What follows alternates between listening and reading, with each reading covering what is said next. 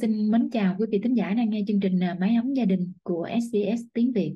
Dạ thưa quý vị như đã hẹn trong bài phỏng vấn lần trước thì hôm nay Thanh Ngôn rất là vui khi mà được tiếp tục trò chuyện với khách mời là bác sĩ Thu Hà từ Sydney.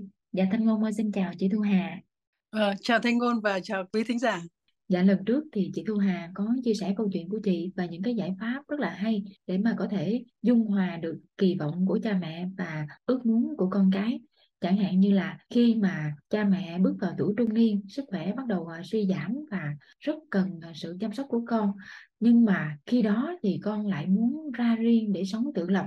Thì à, cha mẹ biết làm như thế nào đây? Nhất là đối với cha mẹ đơn thân thì thường sẵn sàng chịu đựng những cái khó khăn của riêng mình để mà dành những cái gì tốt đẹp nhất cho con theo cái mong muốn của con thì Thanh Ngôn rất là tâm đắc với một điều mà chị Thu Hà đã chia sẻ đó là mình nên biết gạn lọc để mà chọn những cái điều tích cực để có thể biến cái sự cô đơn thành một cái khoảng riêng thú vị để mà làm được cái điều mình thích. Thay vì là mình áp đặt con cái làm theo ý của mình.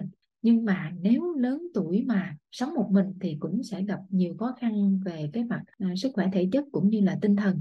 Vậy thì với cái chuyên môn trong ngành y tế thì chị Thu Hà có cái lời khuyên nào để mà cha mẹ, nhất là cha mẹ đơn thân á, có thể giữ gìn được sức khỏe khi mà không có con cái ở bên cạnh nè?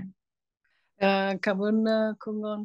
Thực ra thì khi mà mình con cái bắt đầu sinh ra ở riêng và muốn tự lập đi thì cha mẹ đơn thân đã ở cái tuổi trung niên. Ở cái tuổi trung niên này đó là một cái giai đoạn khủng hoảng thứ hai của cuộc đời.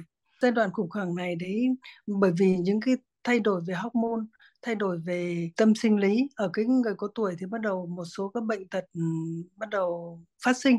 Ví dụ như là tiểu đường, béo phì, mất ngủ, cao huyết áp, rồi thoái hóa, loãng xương, rồi đau cơ xương khớp, trầm cảm về mặt tâm lý cũng có.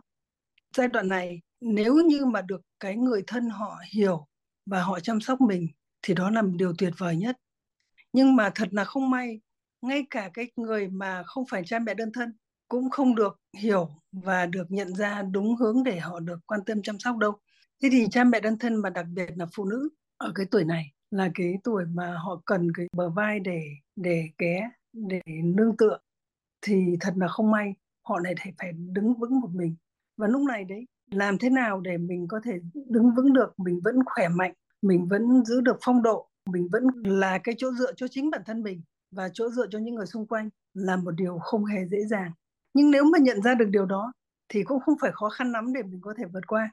Dạ vậy thì theo chị Thu Hà thì à, cha mẹ đơn thân có thể vượt qua cái tình huống đó bằng cách nào hả chị? Việc đầu tiên đấy là để duy trì một cái sức khỏe về mặt thể chất thì mình phải duy trì được một cái sức khỏe về mặt tinh thần trước. Dạ. thế để duy trì được một cái sức khỏe tinh thần thì như trong cái phần phỏng vấn trước tôi có nói là là mình phải biết gạn lọc các cái suy nghĩ. Một buổi sáng mình ngủ dậy soi mình trước gương và đây là một ngày mới bắt đầu. Mình phải tự mỉm cười với bản thân mình, gạn lọc tất cả những cái suy nghĩ tiêu cực không cần thiết để ra một bên. Những cái khó khăn thì cho đấy là một công việc cần phải giải quyết trong ngày, trong tuần, trong tháng hoặc trong năm. Chứ đừng cho rằng đấy là một cái điều bất hạnh thì mình sẽ không thể vượt qua được. Dạ đúng là mình muốn gạt bỏ những cái suy nghĩ tiêu cực là một cái điều không có dễ chút nào hết. Nhưng mà thanh ngôn nghĩ rằng nếu mà cố gắng kiên trì làm được thì sẽ rất tốt cho tinh thần của mình. À, cái gạn đục khơi trong này đấy sẽ làm cho mình sáng sủa hơn, tỉnh táo hơn trong giải quyết các công việc. Thế và mình hãy vui với mình, bởi vì hãy tìm những cái suy nghĩ tích cực trong ngày hôm nay. Mà vui với mình thì tự nhiên cái tinh thần của mình cũng sảng khoái và mình cũng giải quyết được rất nhiều việc một cách dễ dàng. Thế khi mình có sức khỏe về mặt tinh thần tốt rồi thì mình sẽ ăn ngon hơn và ngủ tốt hơn. Mình tạo cho mình một giấc ngủ sinh lý nếu như mình có thể đạt được. Nhưng đối với đối với tôi đây thì cái giấc ngủ là một điều khó có thể đạt được vì công việc là cũng đòi hỏi đi làm ca rồi trực đêm. Vậy thì khi nào mình có cơ hội ngủ mình hãy ngủ thật sâu. Tôi cố gắng gạt bỏ những cái suy nghĩ xấu trong đầu ra nằm và thư giãn thật tốt để đi chìm vào giấc ngủ. Dạ Thanh Ngôn nghĩ là cũng tùy công việc mình làm. Bởi vì đôi khi mình có nhiều nỗi lo quá Thì suy nghĩ đủ thứ chuyện mỗi khi mà mình nằm xuống Nên chắc là khó mà ngủ ngon hả chị. Điều đấy không hề dễ dàng nhưng mình phải tìm cách, một số các biện pháp để cùng phối hợp thì mới có thể giải quyết được. Ví dụ như tôi tập yoga. Khi tập yoga, người ta có những cái giây phút ngồi thiền, thư giãn thì toàn bộ cơ thể thả lỏng. Các cơ xương khớp cũng được vận động rồi giãn và thả lỏng thì giấc ngủ cũng có chiều sâu tốt hơn. Có một số động tác yoga tạo cho giấc ngủ tốt hơn, rồi massage chân tắm nước nóng hoặc là đi ra ngoài bơi lội thể dục thể thao, những cái hoạt động về mặt thể chất nó cũng giúp, góp phần cho cái giấc ngủ nó đến tốt hơn. Khi mà giấc ngủ mình tốt thì cái khả năng làm việc của mình cũng tốt hơn và sức khỏe tinh thần của mình cũng tốt hơn. Sau khi mà mình đã xác định được như vậy rồi, mình duy trì thì tôi nghĩ rằng là cũng giúp được đến 60 70 phần trăm về cái liệu trình về giấc ngủ khi có sức khỏe về tinh thần rồi thì mình sẽ khá hơn về cái sức khỏe về thể chất. Tức là lúc đó mình ăn tốt hơn và mình cũng hoạt động nó cũng nhanh nhẹn hơn. Tôi tìm đến các cái lớp học yoga. Lớp học yoga thì có thể mình đến trực tiếp các trung tâm học yoga hoặc là mình học online. Cũng được, mình nếu mình không thể đi xa được thì mình học online.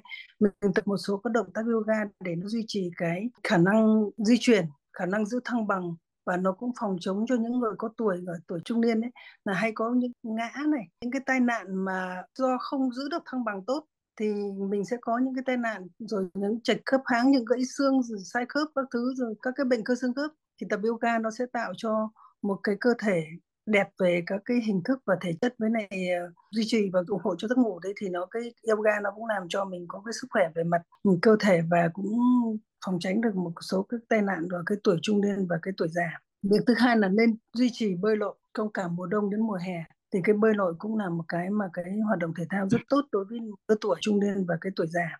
Và thứ ba nữa là nếu có nhóm có thể đi xe đạp cùng với nhau đi bộ tôi thì đã tham dự vào một cái nhóm là đi bộ và leo núi cùng với một số bạn ở cuối cùng lứa tuổi hoặc có người trẻ hơn một chút. Thì đến những cái vùng ừ, núi rừng rồi cảnh đẹp uh, hoa mùa xuân rồi là chim chóc nó cũng làm cho mình sảng khoái và tinh thần của mình nó cũng điều hòa và và và và sức khỏe tinh thần nó cũng tốt hơn.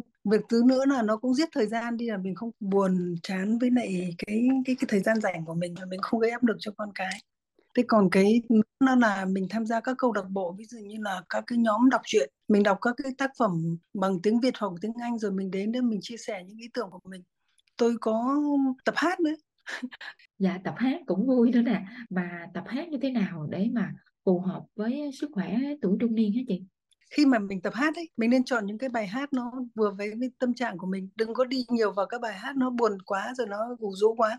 Các bài hát nó tạo ra cái sức khỏe về trao đổi khí trong lồng ngực ấy tạo ra cái dòng hát khi mình lấy hơi vào mình thở ra thì đấy cũng là một cái phù, phù hợp cho sức khỏe của người có tuổi và rất tốt cho cái trao đổi khí. Khi mình tập yoga nó có một số động tác để mình hít sâu vào thở ra thì tập hát nó cũng là một cái hoạt động mà làm cho mình khỏe về mặt ừ, trao đổi khí trong trong trong phổi dạ và tập chơi đàn cũng tốt nữa hả chị? Là chơi đàn nó là một cái mà nó làm cho 10 ngón tay của mình nó trở nên linh hoạt hơn. Chơi đàn ví dụ như chơi đàn piano hoặc đàn guitar đấy thì những cái người mà bị tai biến mạch máu não người ta sẽ người ta có một cái nghiên cứu mà những người bị tai biến mạch máu não khi người ta chơi đàn ấy, thì cái khả năng hồi phục của người ta khá hơn là cái người mà là không chơi âm nhạc. Đấy thì thì tôi cho rằng là chơi âm nhạc rồi là tham dự các cái hoạt động về trí tuệ ví dụ như là chơi âm nhạc rồi đọc truyện rồi vẽ tranh nó làm cho giảm các cái bệnh uh, quên bệnh mất trí nhớ. Thì đó cũng là những cái hoạt động dành cho cái người mà độc thân cũng rất là tốt và người có tuổi cũng rất là tốt để duy trì cái thời gian của mình và ổn định về mặt trạng thái tinh thần sức khỏe tinh thần. Và tập yoga mới bơi lội đạp xe leo núi là cái sức khỏe về mặt thể chất. Dạ, còn việc ăn uống thì ngoài cái việc là mình giữ cho tinh thần của mình không có buồn chán để mà mình ăn đủ bữa đi thì mình cần lưu ý thêm điều gì nữa không hả chị? Dạ, còn cái việc ăn uống thì ngoài cái việc mình giữ cho tinh thần mình không buồn chán để mà mình có thể là ăn được uh, đủ bữa đi thì mình cần lưu ý thêm điều gì nữa không hả chị? Cái chế độ ăn thì người ta vẫn khuyên cho những người có tuổi để có cái chế độ ăn mình ăn vừa phải mình mình có thời gian rảnh thì mình có thể có những cái món ăn mà mình tạo cho mình cái món ăn sức khỏe về mặt dinh dưỡng. Trước kia thì mình ăn với con cái đôi khi là mình cũng cùng phải ăn với mỡ với đường vì tuổi trẻ nó không thích ăn kiêng thì mình cũng ăn cùng với nó và khi mình cũng bị lạm dụng.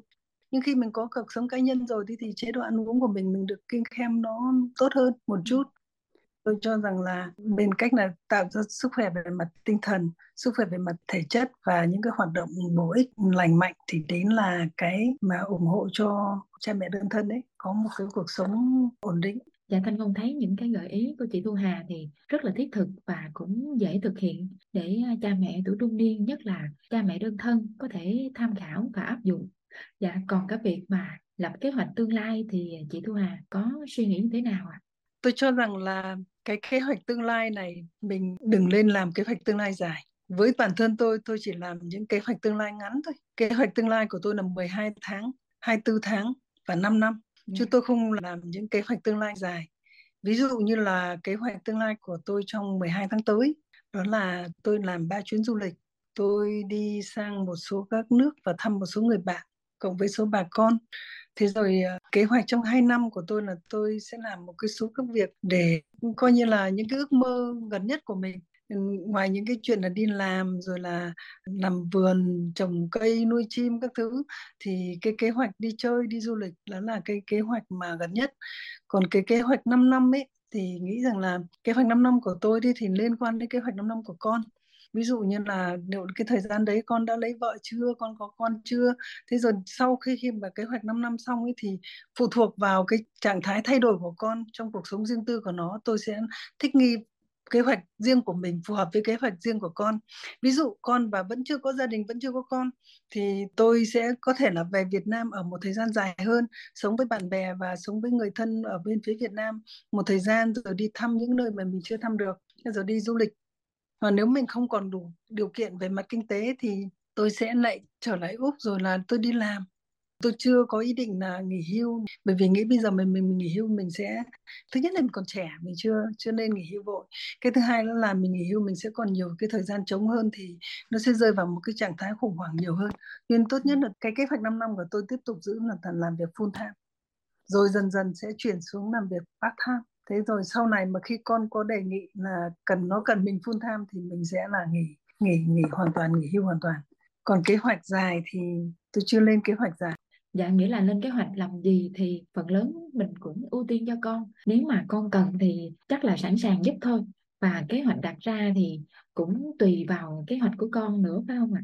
đúng kế hoạch ờ, lâu dài là mình còn tùy thuộc vào kế hoạch của con nữa thậm chí trong cái kế hoạch tôi là có kế hoạch là trông cháu Dạ. Dạ Thanh Ngôn nghĩ là phụ huynh người Việt mình thì đa số cũng sẽ như vậy. Nhiều khi muốn làm gì thì cũng hỏi trước cái dự định của con, hoặc là mình cũng sẽ để ý xem là con mong muốn như thế nào để mà mình mới lên cái kế hoạch của mình. Cái điều này thì Thanh Ngôn nghĩ là cũng tốt thôi, bởi vì mình quan tâm đến con thì cũng là cái niềm vui của cha mẹ nữa. Dạ và những chia sẻ của chị Thu Hà thì Thanh Ngôn nghĩ rằng sẽ hữu ích để mà các bậc cha mẹ có thể suy nghĩ và áp dụng cho cái hoàn cảnh riêng của mình. Dù là có chỗ dựa có bạn đời có con cái ở bên cạnh hay là không có đi chăng nữa thì mình cũng đều phải sống vui sống khỏe à, sống có ích nữa. Dạ, và như đối với chị Thu Hà thì Thanh Ngôn thấy qua những cái hình ảnh mà chị chia sẻ thì những cái cách làm của chị Thanh Ngôn thấy là thực sự rất là hiệu quả để mà có thể là bỏ qua hết những cái nỗi buồn để mà tận hưởng được cái cuộc sống an nhiên à. à, cảm ơn uh, cô ngon thực ra thì ờ, đấy là cái kinh nghiệm cá nhân thôi. Nếu mà áp dụng được cho ai thì ờ, tôi cũng rất là hạnh phúc mà vui lòng xin chia sẻ thế và cũng muốn giao lưu cùng với các bà mẹ hoặc ông bố đơn thân biết đâu qua chương trình này mình lại gặp được những người bạn mà mình có thể chuyện trò trao đổi với nhau lại thân thiết hơn Dạ xin cảm ơn chị Thu Hà với những uh, chia sẻ rất là hay trong uh, chương trình Mái ấm gia đình của SBS tiếng Việt ạ. À. Xin mến chúc chị cùng với gia đình một năm mới an khang thịnh vượng ạ. À. Vâng, cảm ơn thính giả đài SBS. Xin cảm ơn.